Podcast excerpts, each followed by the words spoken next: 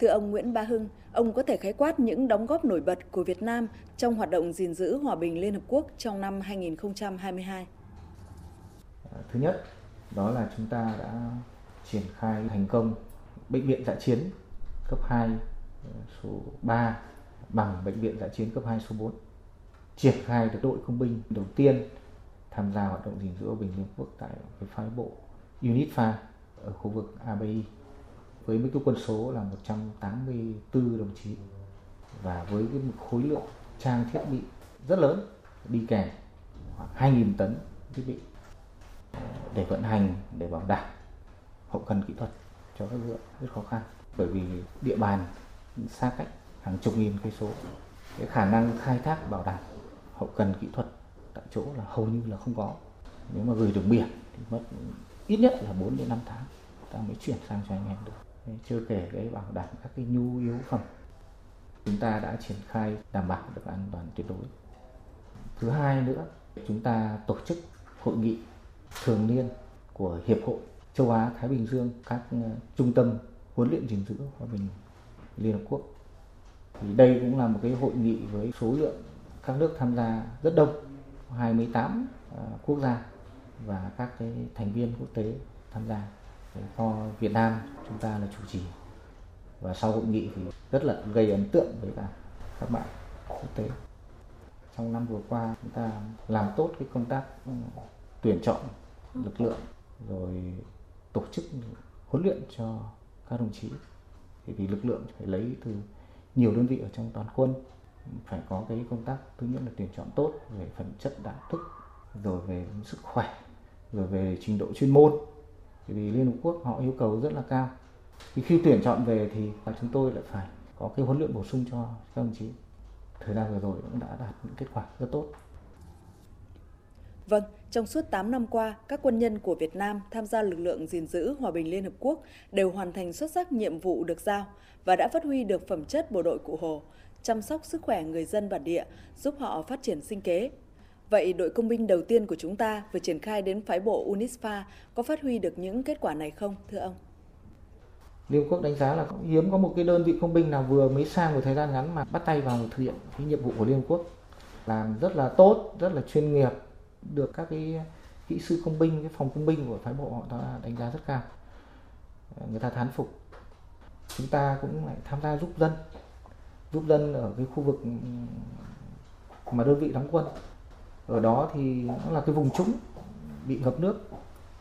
Trường học thì cũng bị ngập. Đường xá thì lầy lội. Khi mà công binh Việt Nam sang thấy bà con ờ, khó khăn như vậy thì cũng đã ra làm giúp.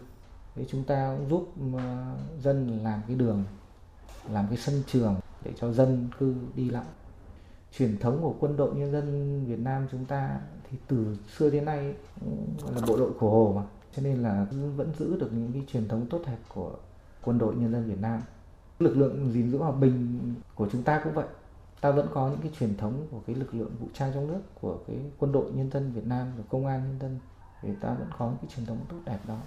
Sang bên kia, qua những cái năm tháng mà ta ta tham gia cái hoạt động gìn giữ hòa bình Liên Hợp Quốc thì có tích lũy thêm kinh nghiệm và ta đã làm nó sâu sắc thêm.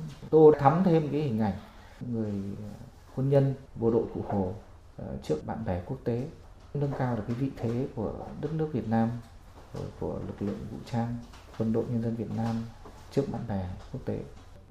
Thưa ông, Cục gìn giữ hòa bình Việt Nam đã chuẩn bị những gì để thực hiện các kế hoạch của năm 2023, góp phần thực hiện các mục tiêu của đối ngoại quốc phòng? Tôi cho rằng là để chúng ta phát huy hơn nữa. Thứ nhất là từ cái công tác tuyên truyền, giáo dục để nâng cao nhận thức cho bộ đội, cho anh em về cái chính sách đối ngoại của Đảng nhà nước trong cái thời kỳ mới. Tuyên truyền cái ý nghĩa to lớn khi mà chúng ta tham gia làm cái nhiệm vụ quốc tế để đóng góp vào cái xây dựng cái hòa bình của thế giới.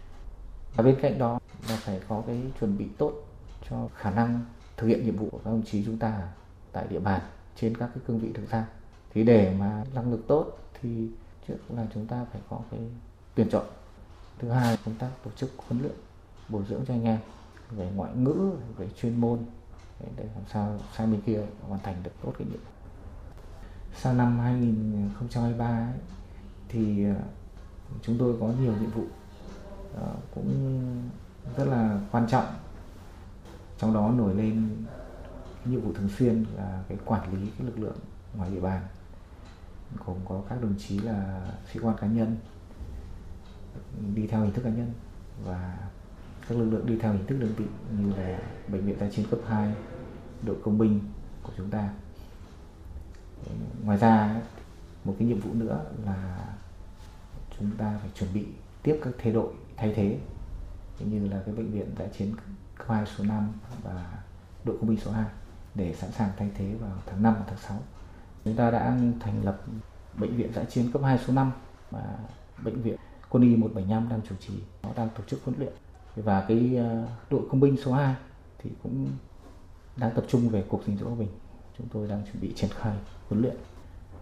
Thế còn cái nhiệm vụ quan trọng trong năm tới của chúng tôi đó là có cái tổ chức diễn tập song phương giữa Việt Nam và Ấn Độ hay gọi là Vinback mà đòi hỏi có cái sự phải phối hợp chặt chẽ giữa Việt Nam với Ấn Độ mà là cái câu chuyện phối hợp giữa cục gìn giữ hòa bình Việt Nam và các cơ quan đơn vị liên quan bộ phòng. Thì chúng tôi cũng còn có một cái diễn tập nữa của cái um, cái hợp tác uh, trong cái ADMM đợt này thì Việt Nam và Nhật Bản đồng chủ trì diễn tập gìn giữ hòa bình. Năm nay sẽ tổ chức tại Việt Nam trình diễn tập này với quy mô là khá khá lớn. Với lực lượng quân số đông. Thì cũng là một cái thách thức. Vì lần đầu tiên chúng ta tổ chức kể là cái ví, diễn tập VinBat và cái diễn tập cho cái EWG này lần đầu tiên. Cho nên nó cũng là cái thách thức với cả chúng tôi.